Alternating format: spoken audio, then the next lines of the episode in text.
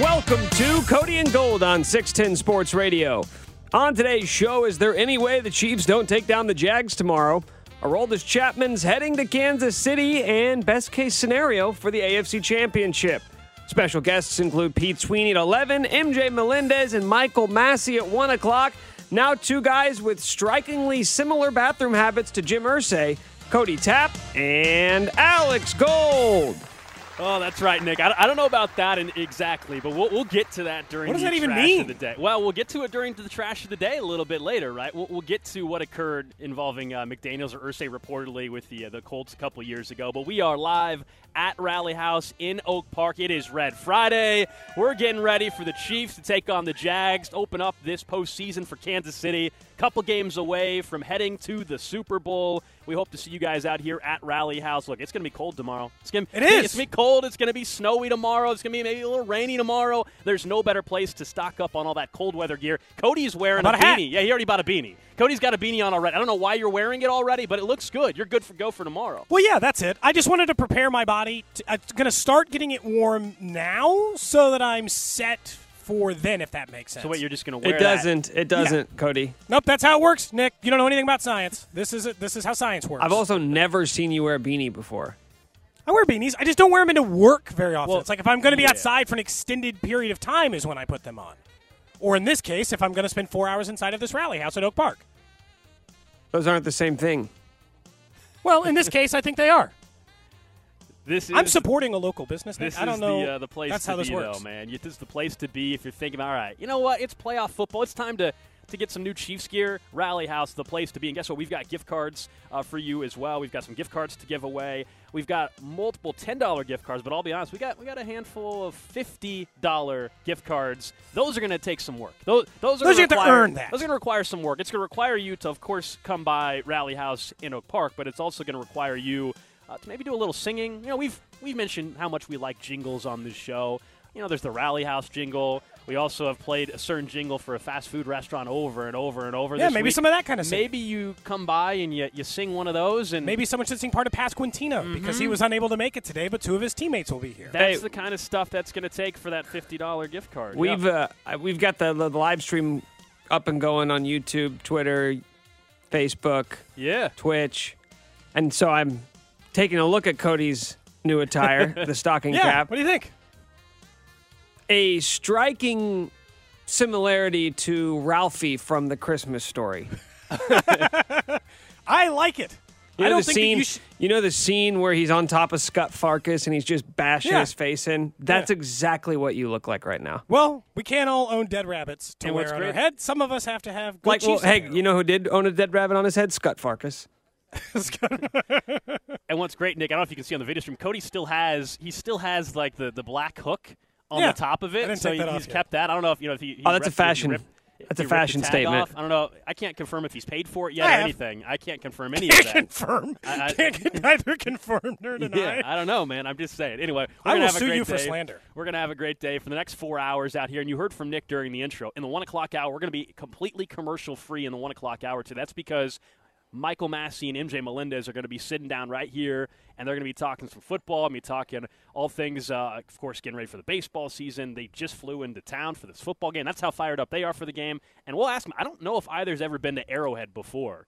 I, you know what? I, how could they? Massey had spent all of his time in the minor leagues until the middle of last season. MJ Melendez has only recently made it up with the club. There hasn't been enough time to make it to a Chiefs playoff game yet. So hopefully, we're sending him to their very first Chiefs playoff game. And one against a team that, and and they'll get the full experience because Trevor Lawrence said it Oh, won't be loud. That's the So thing. like now he's kind of poked the bear a little bit.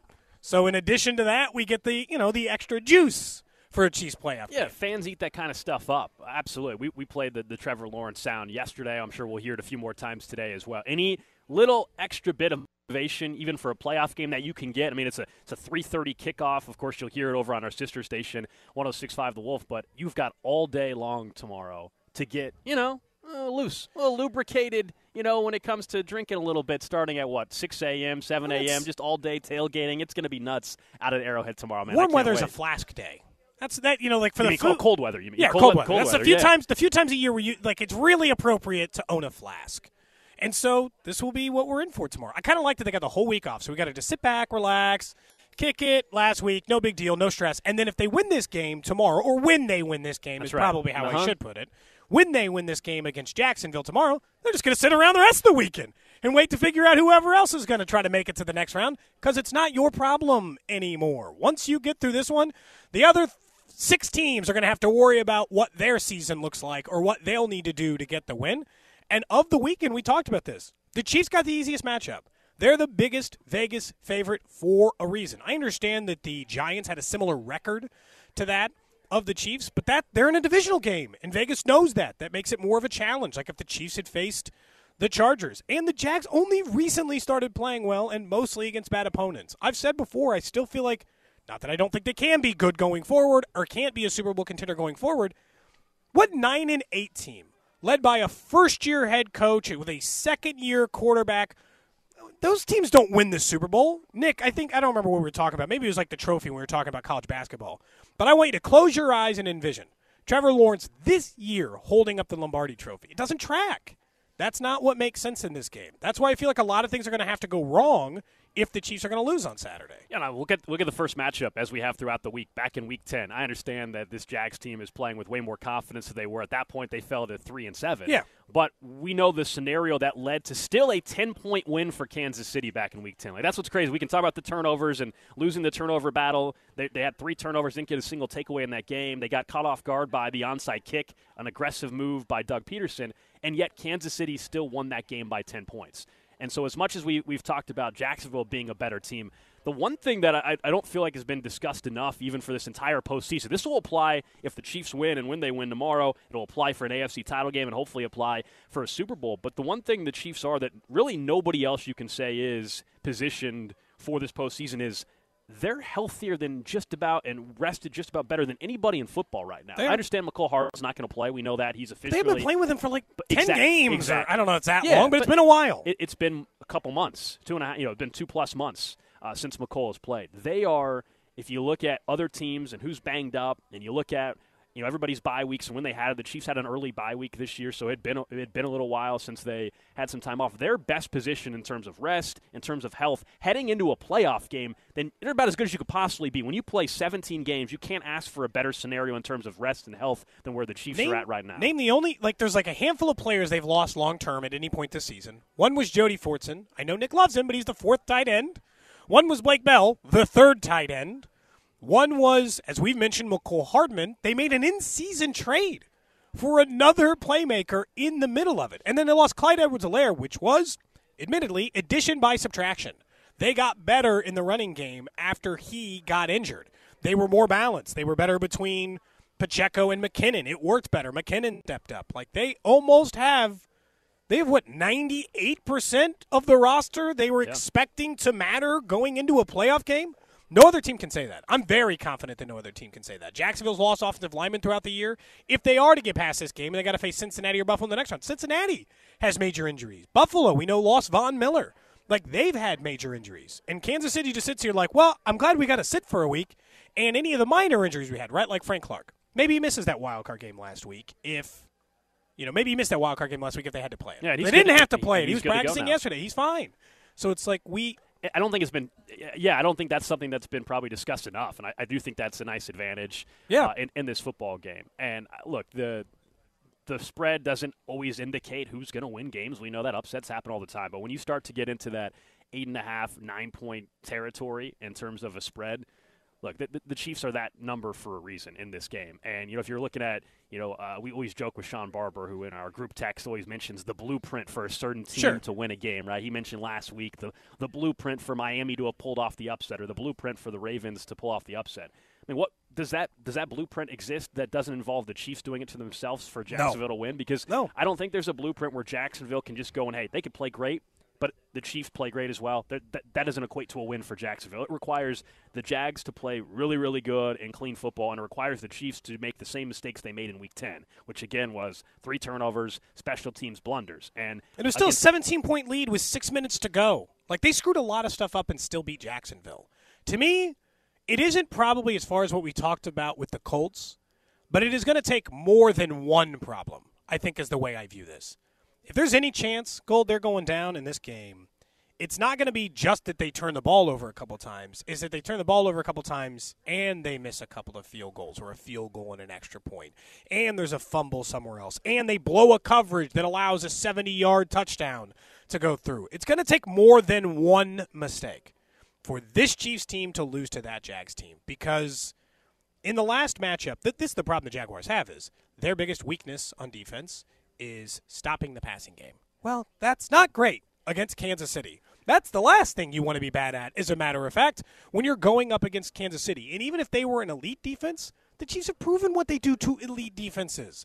Some of these teams that, that are remaining in the playoffs, they've hung big numbers on a couple of times this year. And so I don't know how Jacksonville can possibly match up. You know, in their last and, and I was looking back at their like their losses, their recent losses. The ones against the Lions, the and then I looked back at the Chargers game, and then of course their loss to the Chiefs because it's like, oh, what's the common theme? You know who beats them up really bad? Tight ends, consistent. Yeah, so they they Gerald are, Everett went for 110 yards. So they are fourth in the league, fourth worst in the league in defensive DVOA against tight ends in football. That seems bad when Uh, Travis Kelce's the tight end. hundred percent. And then you throw in, and I like typically you don't say, well, someone's just due, so you think it's going to happen. But Travis Kelce hasn't had a tight a touchdown since week thirteen. For a guy that had 12 touchdowns in the regular season, like that's if I to, to go six plus games without a touchdown and still end up with 12 of them in the regular season, and then you factor in how Jacksonville fares against tight ends. Yeah, it does feel like postseason Travis Kelce, where he's typically getting you know 80 plus yards receiving in the postseason on a consistent basis. Yeah, it's hard to believe him not having a huge performance tomorrow. What, what could we get for an anytime touchdown on Travis? Can we get good, good odds so we, or, we not, built not that good odds? last night on, on, on that betting show. We built a little same game parlay involving Oh. over on Travis Kelce and an anytime touchdown. So he's still minus money. It's not plus money for a Travis Kelce touchdown. He's like minus 135. He had been around minus 180. So it was like way too much. So a little- uh, come a little closer. Well, when you don't have a touchdown since week 13, it'll bring it back to the pack. So yeah, a Maybe little, let's do first touchdown. I get plus money on that. Yes, you can. I don't have the odds exactly, but yeah, definitely. Well, if he's minus 130 on any time, I my guess is he's probably plus, five plus to 200. one or something. You think it's that good? Uh, well, now you No, remember we looked at this and I was shocked at some of the guys who were just seven to one. Well, no, no, no. like- Justin Watson was seven to one for an anytime touchdown. Oh, okay. Uh, but here now, now you're going to make me look because now I'm curious. But we built uh, a Jerick McKinnon and Travis Kelce parlay last night. He's got it bookmarked, by the way. Uh, I just want uh, let it be known that Alex Gold has the First touchdown sites score. All right, bookmarked. plus 650 for Travis Kelce to have the first touchdown in the game tomorrow. Jerick McKinnon also plus 650. Those are the two guys in That's the red zone for touchdowns. That which one? The the Kelce? Yeah, first, First touchdown, touchdown? score, Travis Kelce. That's the one Okay. I'm going to place. Hey, do it. There's also just a lot of, of course, buzz for the potential to, to, yeah, as fans, we can look ahead a little bit. I know the team can't, but look ahead. Did you see the news this morning for a potential neutral site game if the Chiefs play Buffalo? That requires the Chiefs winning in Buffalo, Sure. beating Cincinnati. In the first 24 hours of that neutral site game, 50,000 tickets were sold. That was just to season ticket members. And I know there was a lot of issues, a lot of complaining because Yeah. Ticketmaster had some issues with the codes and unique code versus uh, codes being shared, and then the ticket allotments weren't separated properly. Um, so the event is not sold out yet, but. This was my concern, man. Like this was my concern when the neutral site. And maybe it doesn't happen. Maybe Buffalo loses. You're worried it's going to be 70-30 Buffalo, aren't they- you? Well, two things I'm worried about. One, I'm worried that there's gonna be more Bills fans, yes, than Chiefs fans if we get there. But also, I'm worried that the NFL's like, oh, wait a second, Cody, we sold 50,000 tickets in 24 hours, and these fans are going to travel and pay for hotels and all that. And we know with the the pre-sale that's going to take place today, and then if there's tickets left, there's the public on sale on Monday. This thing's selling out today, isn't it? Don't you think they're Yes, of selling course it 25, is. It's not getting to Monday. They're selling 25 or 30,000 tickets today probably for that neutral site game. Yeah, because I assume that like these out of town ones are kind of hard, but you know, to me, it's like if you were going to travel to another stadium to watch a Chiefs game, this is the way to kind of do the middle ground. Because getting a Super Bowl ticket, I mean, that's Yeah, expensive. you're up to five. You're up to like five. five grand. Yeah, grand, yeah. not eight hundred. Right, you right, know, yeah. like there is a significant price difference between those two tickets. I mean, I worry about it, but uh, you know, like I still understand because like I feel like this has reignited though. Like, why aren't the Bengals playing? But there's only one reason to let the Bengals Bills be a neutral site, in my opinion, and that's because we didn't watch that game be played, and you're trying to like do them a solid. Every other conceivable thing, if you had just gone on win percentage as if that game was never played, if you'd given them both a win, if you'd given them both a tie, if you'd given them both a loss, if you'd presumed almost any other scenario, the Bills had the better record, and they were the one seed. The Bengals line to the two to the one was beating Buffalo, and we understand they could have done that, but that game wasn't played. I'm fine that they were playing out the scenario of what will it look like if this is the case. And I think that that's more than fair. Yeah, I was looking too because I wondered the fact that so many fans are interested in purchasing tickets maybe for a, a neutral site game. Let's understand, there's still, of course, there's a game tomorrow that has to Yeah. be played first, and the tickets for the pricing for that, like before fees or so, you can get in for about a buck twenty-two tomorrow at Arrowhead. That is That's not bad for a playoff for game. play- Now that's that's just to get in the door. I understand that's those aren't the great seats. You're sitting in. Jordan Loves Mom seats. That's pr- pretty much. I mean, we're looking at what three, you know, row thirty-nine ish stuff up to three forty-four. Yeah, that's Jordan Loves That's Mom. 126 before fees at a, a couple of the different t- ticket brokers for a playoff, a home playoff game. I understand there's some weather now that's moving in, and, and we'll see what that's going to be like. But that's pretty inexpensive for a playoff game. Typically, you're looking in the 200s at least to get into a football game. I mean, these are these are like home opener, if not less, type of prices right now. Yeah. This- these are these ticket prices are less than what it was for the Chargers Chiefs game in Week Two of the season. Depending on the, the, the big home game it is, you'd pay more than getting a building than that for a playoff game. I just like every time I see the playoff stats because like the Mahomes ones related to the Chiefs, we just have to ignore forever. Because like if he wins tomorrow, he'll have more he'll have more playoff wins than every other Chiefs quarterback combined. like, well, the Chiefs ones, we got to talk big picture like Nick Yeah. was doing. Yeah. Because if we just do them for the Chiefs records, those are done. We're done here. That's the end of the road. We don't have to continue to have that conversation. Course, we're broadcasting live here at Rally House in Oak Park till 2 o'clock today. Michael Massey, MJ Melendez going to join us in the 1 o'clock hour, co hosting with us the entire 1 o'clock hour, commercial free. We've got gift cards to give away throughout the show today. I'm also told now that uh, a jersey or two from the two guests that we're going to have will also be given away. And we'll have a little bit later on in the show as well. How are we gonna give those away? Melendez and we'll work on that. Let's have My guess MJ is Melendez can- sign Massey's and Massey sign Well, MJ don't do that. Don't do that. Let's just Don't ruin do, their Don't value. do that. Don't do that. Come No, on, no, it no, just no, makes no. Really so wanted to many- ruin Yeah. it. You, you guys could just sign the jerseys. Oh my God, that would just Yeah, the value of ruin that all value. You got a nice jersey autographed by MJ Melendez or Massey, and then Cody and I's crappy signatures and crappy value of our, our name compared to theirs. No, crappy They bring it value by- and zero value. They bring the jerseys by. They're like, "Hey, would you guys mind if I got an autograph?" Cody just rips it out of their hands. Absolutely. Who do I make it out to? and then right on the sweet spot, right, right in the middle of the number, right on that one. You're like, of course, I'd be happy to, and then personalized. Which Here also you go, do that. kid. And you give him a little nookie on the head. kind of slap him on the butt. Cody, we, we have two tables set up here at Rally House. One, Cody wanted to have some autograph photos of himself to sign, but they wouldn't Yeah. let him do that. Cody Cody wasn't allowed. to. I thought people might like it. Yeah, just Cody had some nice, like from his high school yearbook photo or whatever. That They one would- that I look like yeah. a jerkin. yeah, that That those- was like that Yeah. was like eighth grade. I think. Yeah, nobody was going to pay for that autograph or whatever. Uh, coming up in about 10 minutes, we will talk about uh, certainly a controversial signing the Royals reportedly have made involving a veteran pitcher. We'll get to that in about 10 minutes or so. But uh, there continues to be more noise about openings in the NFL coaching wise, and not head coach positions, Cody. Yeah. But there's a lot of offensive coordinator openings that could actually impact what the Chiefs staff looks like. It's why I think this is the year that Eric Bieniemy's gone. So on the the small chance, and I still think it's a small chance, he gets a head coaching job, even though I think he should. I think the temptation of ten offensive coordinator position openings means he's going to take one. Like some job is going to be appealing enough. The, the perfect circumstance, right? Good coach, good organization, and I get to run the offense. Those exist. There are 10 openings. Not all 10 exist in that realm. There are four from previous Andy Reid disciples. So, like, that opens the door. And we already know, like, good organizations, good coaches are already interested, like Mike Vrabel. Sure, the Tomlin one's out because it sounds like Canada is going to keep his job, but there are so many openings every day. Like, I know Andy's not going to let him go interview to be Justin Herbert's offensive coordinator, nor would I expect that to be the case, but I just really think that you know, I, I just really think that whether we're considering that or not, you you really have to think about the fact that this is probably it. I think he's never hmm. had more temptation to leave. Still not getting a head coaching job, lots of opportunities to get other jobs, and there will be a perfect fit out there. And honestly, I would think Eric Bieniemy could handpick any of the circumstance you want to go to outside of the Yeah, Chargers. man. I, so we've talked about this scenario. Is he leaving in that scenario that you're bringing up for him to get a head coaching job, or is he leaving for other reasons? Because I like. uh, What, I think we- it could be both. Like, you know what? I need a fresh start and a clean start, and I hope that this leads to a head coaching job. But being here is not going to be a head coach. I got to decide to be a ten-year offensive coordinator.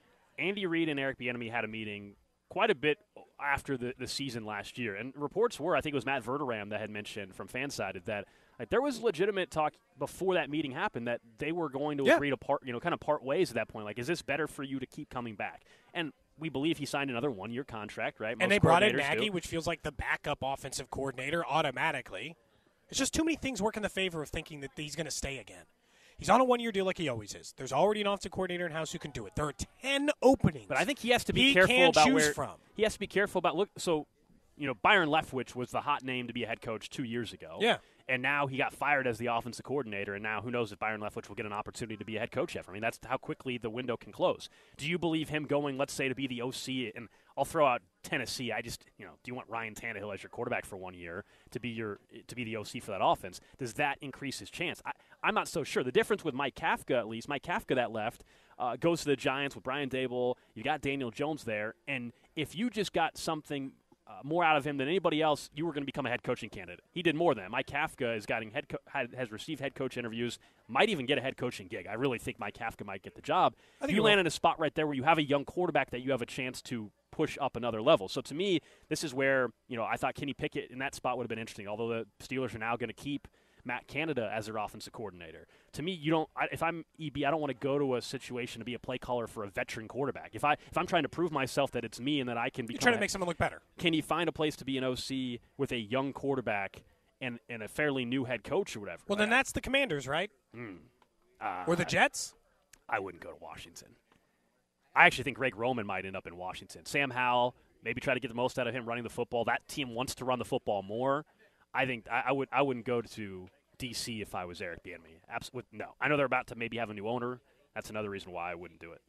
Like I just think that when you look at where they are, I mean, but what other jobs? Like the Ravens have Lamar Jackson, that's a good offensive coordinator job. And the one difference there is they're trying to attract people away from the run game. So do they go Eric Bieniemy, who has admitted that he has uh, turned on Yeah. his brothers in arms, Yeah, right? yeah. He said, ah, they probably revoked my running back card because of how much we pass here in Kansas City. Because that was one of the reports yesterday. Is that, and that's been a report for a year. Willie Snead said the same thing. He's like, no wide receiver wants to go to Baltimore. It sucks playing wide receiver there.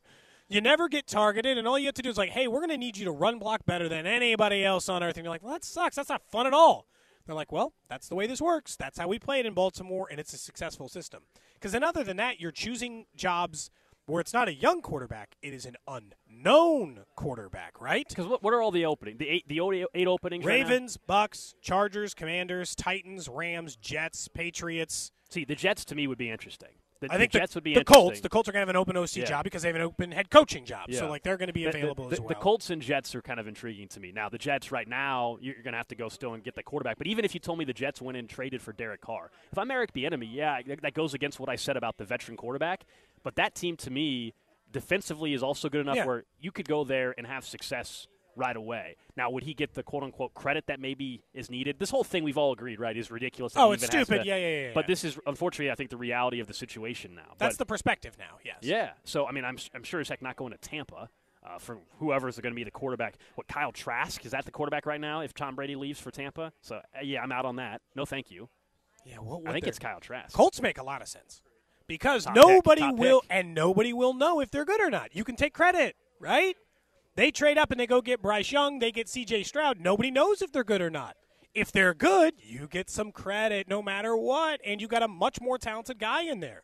But it's also like he shouldn't be like but he interviewed for the Colts head coaching job. He's not gonna take the OC job. like if he's not the guy, what the hell? You're not gonna hire me as the head coach, but you want me to come over as OC? So that one doesn't fit. It's just the only Jets is probably the best. Like if he's going to leave to be an offensive coordinator, Jets is probably the best fit because either they're going to bring in another quarterback and he can claim, "Hey, new system, we're going to make this guy work." Whether they go trade for Lamar or they go get whoever, right? They can be like, "Oh, new system," and, and look at how Eric Bieniemy made it work.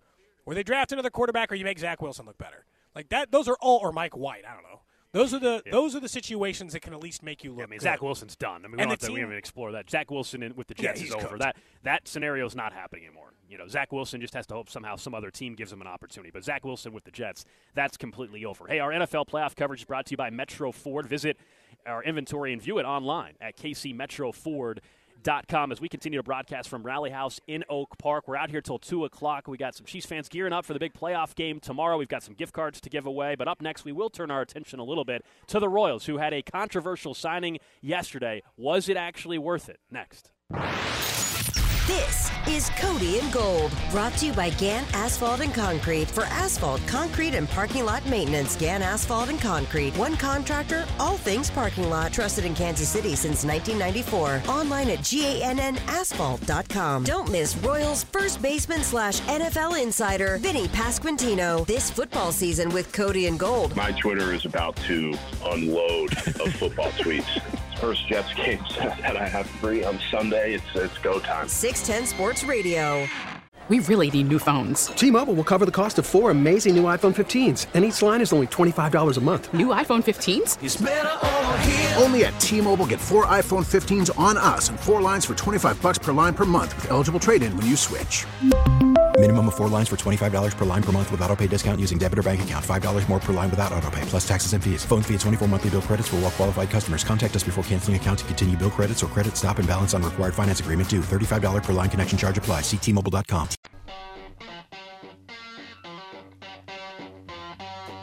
All right, back here on Cody and Gold. Alex Gold, Cody Tapp with you. Nick Schwerdt back at the studios. We are live on location today till 2 o'clock at Rally House in Oak Park. It's a Red Friday. Gearing up for some Chiefs football tomorrow afternoon. First of many, hopefully, to come on the road to the Super Bowl. Appreciate everybody that's already come out and said hello today. We've got some gift cards to give away throughout the show. We also will have a couple Royals players stopping by and co-hosting the show the entire one o'clock hour. Michael Massey, MJ Melendez, they're coming in town for the game as well. They're going to be out at Arrowhead. We think the first time they've ever been to Arrowhead. We'll talk to them about this Chiefs game and of course some Royals baseball with them as well. You might remember Massey filled in for us as our NFL insider for a few weeks when Vinny was in Italy. He did. He Gave him a hard time for his spinning habits at like Gucci or something. That's right. That's right. I don't remember if it was Gucci or Prada. It was, one, one of those like high end design stores. Yeah, not the store that you or I shop at. That's for sure. Uh, the uh, Michael Massey tweet that he sent earlier. He saw the photo of Rally House. He said, "Where's the Justin Fields jersey?" Michael Massey, a big Chicago Bears fan, so he wanted the, the Justin Fields jersey. Uh, they have those in the, the Chicago stores, not uh, not at the not at the Kansas City location. No, no. He was a long Mitch Trubisky guy, which is truly was. unfortunate for almost anyone, especially because you know that seven picks later went Patrick Mahomes. But you know, you know, it happens. And they got fleeced in that deal. So just so many things went wrong for them to end up with that quarterback. We'll get back to some football in just a couple minutes, but the Royals did make a move, and I, I think it's fair to say a very surprising one. You know, we had mentioned during What's Trending yesterday, there was some reports that the Padres, the Marlins, and the Royals were the three teams that were looking into signing Aroldis Chapman, right? The veteran reliever has had a, a fantastic career. Now, last two years certainly has not nearly been the same type of pitcher that he had been. And the Royals now have reportedly, multiple sources have reported that they've signed to a one year deal. Now, it's a one year deal, $3.75 million with performance bonuses based off of what he can do. And let's be honest, this is a controversial signing because it's not as simple as just uh, they're signing him for, for baseball. From a baseball only perspective, I think it makes a lot of sense. It's a guy that has high upside potential. It's a guy that uh, has underperformed the last couple of years. The Royals He's coming off his worst year. yeah, the Royals clearly believe that they can find whether it maybe it's a mechanical fix, fix, whatever it may be, and that then maybe you have him perform for two or three months with you, and you flip him at the deadline, and you get some prospects. That's the that's just that's the baseball mindset I'm assuming that the Royals have with this signing. Um, but is it worth the pushback that they are receiving from fans? Because in 2016, of course, there was a domestic violence situation where he was not uh, charged. However, the league felt it was serious enough based on their investigation, Cody, to suspend him for 30 games. And baseball doesn't just suspend players for no reason. Well, now they suspend them much longer than that. So he got in on the early part of those suspension things. I'll- I'll quickly address the baseball thing because the bigger issue is the other stuff. The baseball part, they're taking a shot on a $4 million reliever who's had a lot of success in baseball. I kind of get why you try to see if that can be a solution for you in the back end of the bullpen. And from a trade perspective, the prices have been great for relievers the last couple of years if you have some to flip during that time. So, if from that perspective, fine. But it's not just this isn't one of those like I don't I don't want the text line filling up with like, well, he said, she said. He admitted to firing a gun eight times in an argument with his significant other at that time. That's really serious. So it's like it's not like now she is she she had said she'd been choked and he has denied that. And there's other parts of this that maybe you can make that argument. But he's admitted that in a domestic situation he fired a gun. That is the part I don't know that I'll ever get over. That's I don't think that I can just be like, well, you know, I'll just wash that away. That to me is just like the situation is so serious because I'm torn a little bit because I do believe in. I don't like, think anybody, and I don't think anybody's asking anybody to forget about that circumstance. Uh, and I, I don't think the Royals suddenly just forgotten about that either because they made the signing. I think that's where like every everybody's reaction uh, to it, based off of what occurred in 2016, is is more than fair. Nobody's telling anybody. yeah, how you should- deserve the criticism for it. yeah, it's it's deserved. I, I think you know there were clearly two other organizations as well that were willing to to sign him or consider him. I mean, he hasn't been. Well, he's been in baseball ever since then. Yeah, I mean, It's he's, not like he's he's been with the. Yankees now. Yankees fans are glad to see him go. I don't think it's you know it's funny now. Yankees fans are trying to claim it's because of what happened in 2016, but no, Yankees fans are upset because he kind of quit on the team at the end of the last season. He also didn't perform all that well as a pitcher last season. That's what Yankee fans are actually upset about. Uh, now they're they're trying to go back to the 2016 incident, but it's more about his ago. his performance last year that has Yankees fans upset in particular. Um, I, I, look, you, you, you cannot separate the two. I, I get the frustration there. I think you know we'll have a chance at some point to have JJ Picollo, the Royals general manager, back on the show, and I and I think at some point. Whenever they make the signing official, because they haven't actually made it Sure. official, there's just every report out there. He's got to go through the physical and all that kind of stuff. Um, but it'll be interesting to hear their their explanation though for how confident they are to bring this individual into Kansas me- City, considering the past. it has me revisiting like what can baseball do to just try to make sure that when you take these chances that you are taking a significant risk in making sure that it's also your job to make sure this person has changed who they are if that makes sense or made significant changes about who they are. Do you say all right if you sign somebody who's been who's been suspended for domestic violence if you sign anybody who's ever been suspended for a domestic violence incident in our league and they commit another one while they're signed with your team then you're fined 10 million dollars. Like make it so that you're making teams not just make a baseball decision. I think that's mostly what people are asking for. Are you considering which portion of your fan base is going to feel really visceral about the signing as a result of that? And that's, and I, you know, like he's going to, you know, like most people be like, well, that was seven years ago and there's been no other incidences, which is not incorrect. And I'm, and I'm not even saying I don't believe in a rehabilitation process and that people can do things to improve who they were or things about their life. But man, that is a tough one. Do you Tough- believe tough this signing happens if Dayton Moore is still No. the GM? Because I, I've seen Eh, a lot. no. I, I've seen a lot, and I've heard a lot from people over the last less than 24 hours now since the news came out. Like, well, this is clearly a sign that this is a new regime, and Dayton would never do this. I, I do want to remind people now they never actually ended up signing the individual, They but floated. there were reports at one point the Royals under Dayton Moore were considering the pitcher out of Oregon State, Luke uh, Heimlich. Luke Heimlich, who was convicted. Yeah, of, of not just- yeah. I mean, he, he convicted uh, of of sexual assault and, uh, as a child molester. I mean, that, that was a that was a player the Royals reportedly were actually considering. Yeah. So the notion that oh well, Dayton Moore, this was one thing. Dayton Moore would never have brought this guy into the organization. I- I'd push back on that because while they didn't sign that individual, they considered it. So I, I don't think this is a sign that oh JJ Picollo just doesn't just doesn't care about some of the off the field stuff. I don't think that's a fair assessment of the situation. It's going to be. Uh, Oh, it's it's it's an uphill battle. I, is it worth it for this organization to do it, considering they don't really have the where, juice. where they're if you want to be honest, Yeah. that's that's part of their. You that's part of the problem. People accept. Um, Like if they were winning, if the Royals had just come off an AL Central title, be quieter. yeah, for sure. That's how it works usually. Just you know that it's kind of gross that that's the way it works. But yeah, if you had more, because like right now, he is their biggest off-season signing outside of Jordan Lyles. He's their second biggest off-season signing, which means and this is the signing everybody's going to talk about, understandably so. Well, yeah. Well, and that's the like we talk about the three or four biggest offseason signings. That's going to be part of this conversation now. It's like not only did you do this, and like it doubles down the people who are going to be critical of making a bet because like taking a four million dollar reliever that's low risk, right? That's not a high risk move from a baseball perspective. But if it blows up in your face, you spend four million dollars and all the backlash, then you really are going to get killed. Yeah, I just think from a baseball end, you have him around for three months. You hope he somewhat shows some form that he had from two seasons ago, and you flip him, and it betters your organization for the future. Like that, that is like the the ideal Yeah. scenario here from the baseball. And that's what you're hoping you get. All right, we'll get to Nick's notable notes coming up in about six minutes or so. Of course, you can interact with us on the text line as well, 913-586-7610. Let's get back to the NFL a little bit. We all know the Chiefs have to take care of business first and foremost tomorrow, but I'm curious, are we still split on the potential scenario of a neutral site This game? is our last chance to choose, right? This is it. Would you rather play Buffalo in Atlanta or you get a home game against Cincinnati, knowing what Cincinnati has been to you? Look, I, I love going to Arrowhead. You and I are going to Arrowhead tomorrow. It's going to be awesome tomorrow. And there's nothing like an AFC title game at Arrowhead. The atmosphere is, is incredible.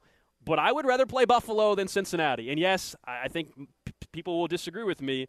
I still would rather play Buffalo, even if you told me the game had to be in Atlanta. You know my feeling. You want this game you know in my, Atlanta? You know my feeling on the neutral site stuff. I think the whole setup the NFL did with that is absolutely ridiculous. To me, this game should never even have the possibility of being a neutral site. But that's Yeah. in the past. We can't do anything about that. Uh, as far as the potential opponent, I'd rather play Buffalo. I think they are far more vulnerable than the Cincinnati Bengals. I think they look more vulnerable. I don't disagree with you that if you watch these two teams play over the last month and a half, Cincinnati looks more dangerous than Buffalo.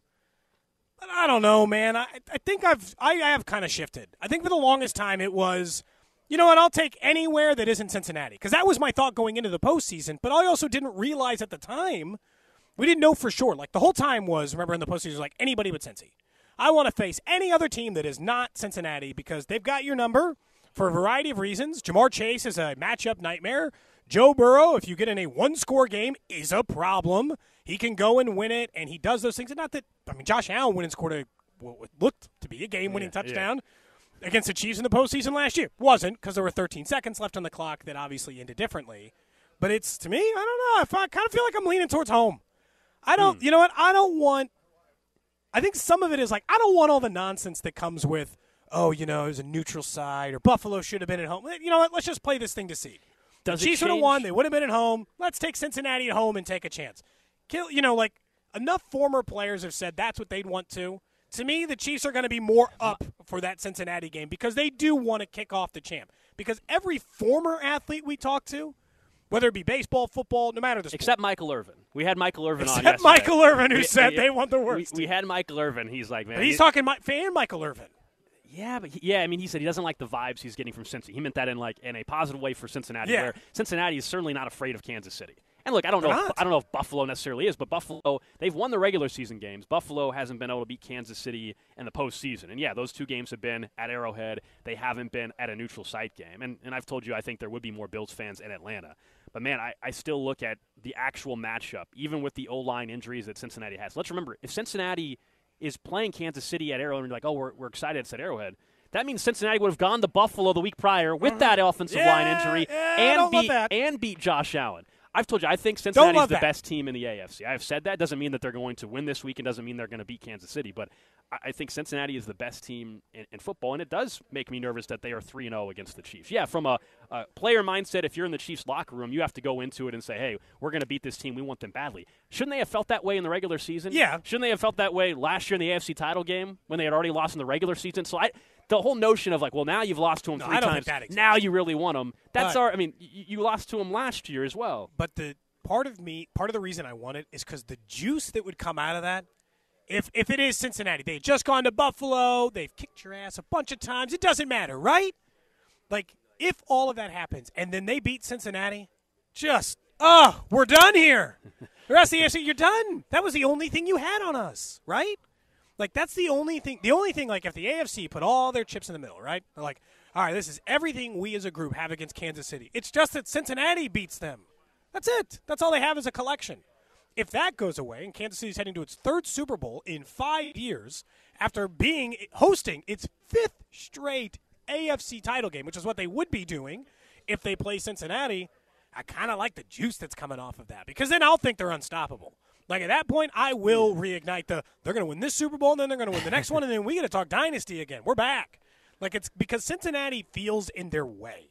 Buffalo doesn't feel in their way. Buffalo might beat them in the AFC title game in a neutral site, but they don't feel in their way right now. You know, Buffalo put everything in the middle. Cincinnati hasn't done that yet. Cincinnati hasn't had to push all their chips into the middle. So it's like I'm a little scared. That's why I'm a little scared of them. I understand that because if they beat you, and it's like, uh oh, what what happens when they really go for it? But if you beat them, and then they got to start paying players, and then they start getting desperate and pushing their chips to the middle, the Chiefs haven't had to do that yet. They did that the one year they won the Super Bowl when they went after Sammy and they went after Frank. They pushed their chips in the middle then, but they won their Super Bowl. You know, like Cincinnati still has so much to lose. We'll talk more about this with Pete Sweeney, our Chiefs insider from Arrowhead Pride. Pete Sweeney going to join us coming up at 11 o'clock as we continue broadcasting live from Rally House in Oak Park. But it is that time when we let Nick give us his notes. Nick's notable notes. Hey, what's up, guys? Hey, Nick. What's up, Nick? How are you doing back in the We studio? you. You know, I'm good. How are you guys doing? How you doing, pimps? You guys pimping out there? we are. You know, Nick, we nobody can hear you here, so I feel like they're missing out on all the weird stuff you say. We should have brought a speaker. I haven't said anything in this segment though. I'm You just, listening said, to you guys. How are you doing pimps? You guys, are you pimping? That's what you said. You said that. That's weird. oh, That so when. Jay Z writes a song about pimping, it's cool, but when I bring it up, it's weird. Yes, yes, That's exact- correct. It's exactly right, Nick. Okay, that's exactly that's- how it is. That's selective and offensive, but I will move on. Guys, dude, dudes, pimps, divisional round of the NFL playoffs is almost upon us. Tomorrow, tomorrow afternoon is when it all begins. Eight teams will enter, but you know, the thing is, only four will leave. That's right. You that's know? usually Yeah. how it goes. Uh huh. Are you sure? Is that 100%? Yeah, yeah, that's the way it goes. So uh, I thought we would do what we did last Friday. Let's go over some prop bets. Gold didn't like the way that I uh, did it last week, so That's correct.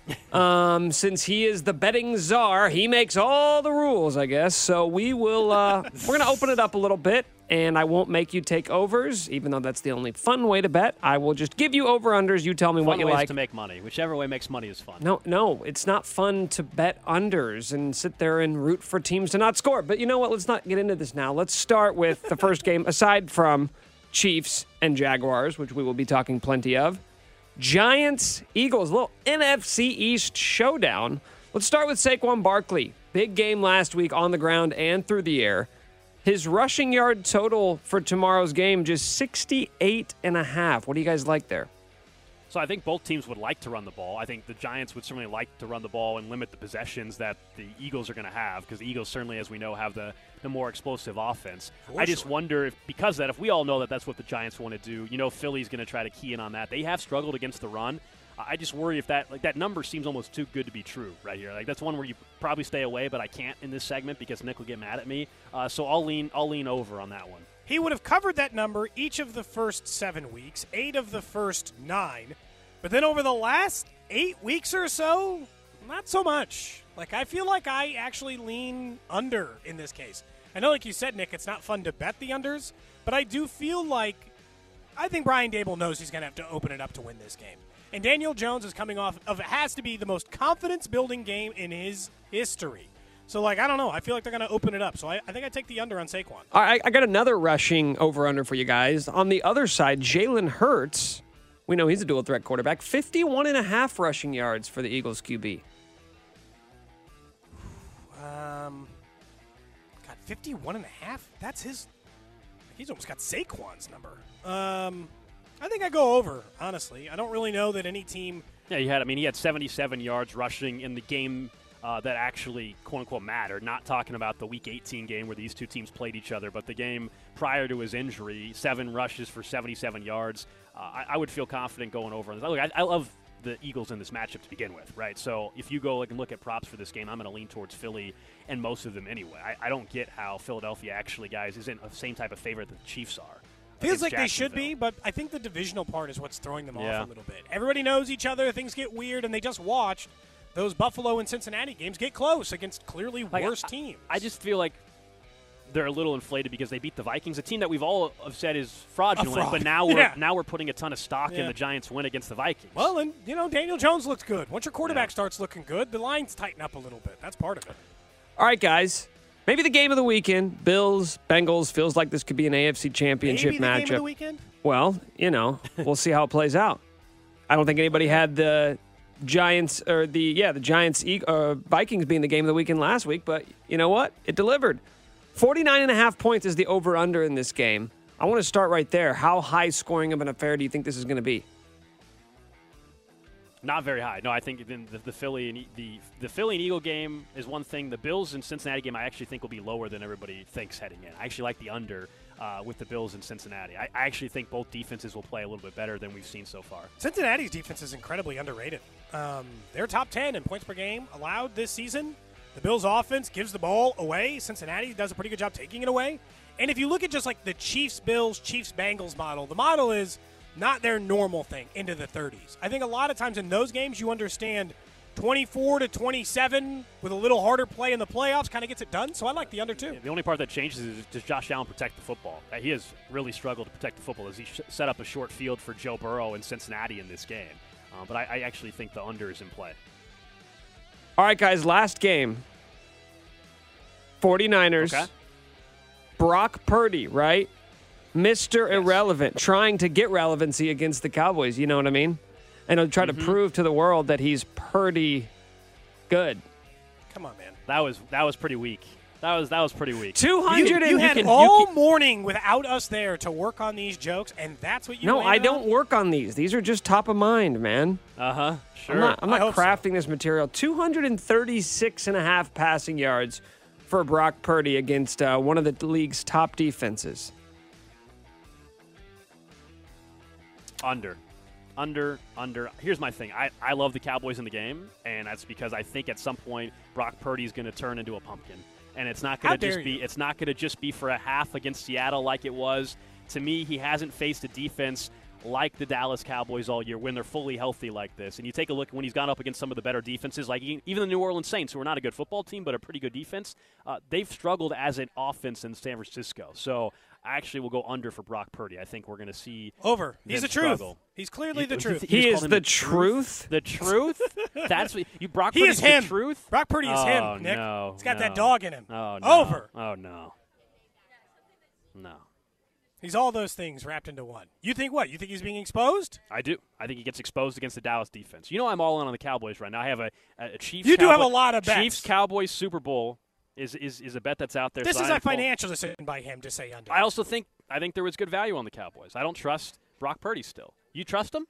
You trust him? You've seen enough already? Yep, he's good. Blind We're good here. faith? We're good here. He's he's got it all locked Uh, up. I can't do Anybody can play good quarterback in Kyle Oh, oh, Shanahan's okay. system. I mean, play good quarter. What happens? What happens if the Cowboys are up? What happens if the Cowboys are up fourteen to three? Can he come back? No, but That's no, a pro- that seems problematic. I don't think that's going to happen. So we're That seems a little problematic. All right, those are Nick's. that would be good for the 230 over. I'll say that they're going to be throwing it. This is true. Those are Nick's notable notes. We are broadcasting from Rally House in Oak Park, getting set for the Chiefs game tomorrow afternoon. Come on in and get your cold weather gear. Chance of snow during the game. You're going to head out to Arrowhead. Maybe you're going to be tailgating all day, getting ready to go. Trevor Lawrence said you're not going to be loud. Trevor Lawrence said you're not going to be loud enough. Uh, everybody's going to be fired up to head out to Arrowhead. Coming up next, Pete Sweeney, our Chiefs insider from Arrowhead Pride's going to join us, and we will give away our first $50 gift card. You're going to have to do a little little singing for that if you're here at Rally House next. Cody and Gold on 610 Sports Radio, brought to you by Gan Asphalt and Concrete. For asphalt, concrete, and parking lot maintenance, Gan Asphalt and Concrete. One contractor, all things parking lot. Trusted in Kansas City since 1994. Online at GANNasphalt.com.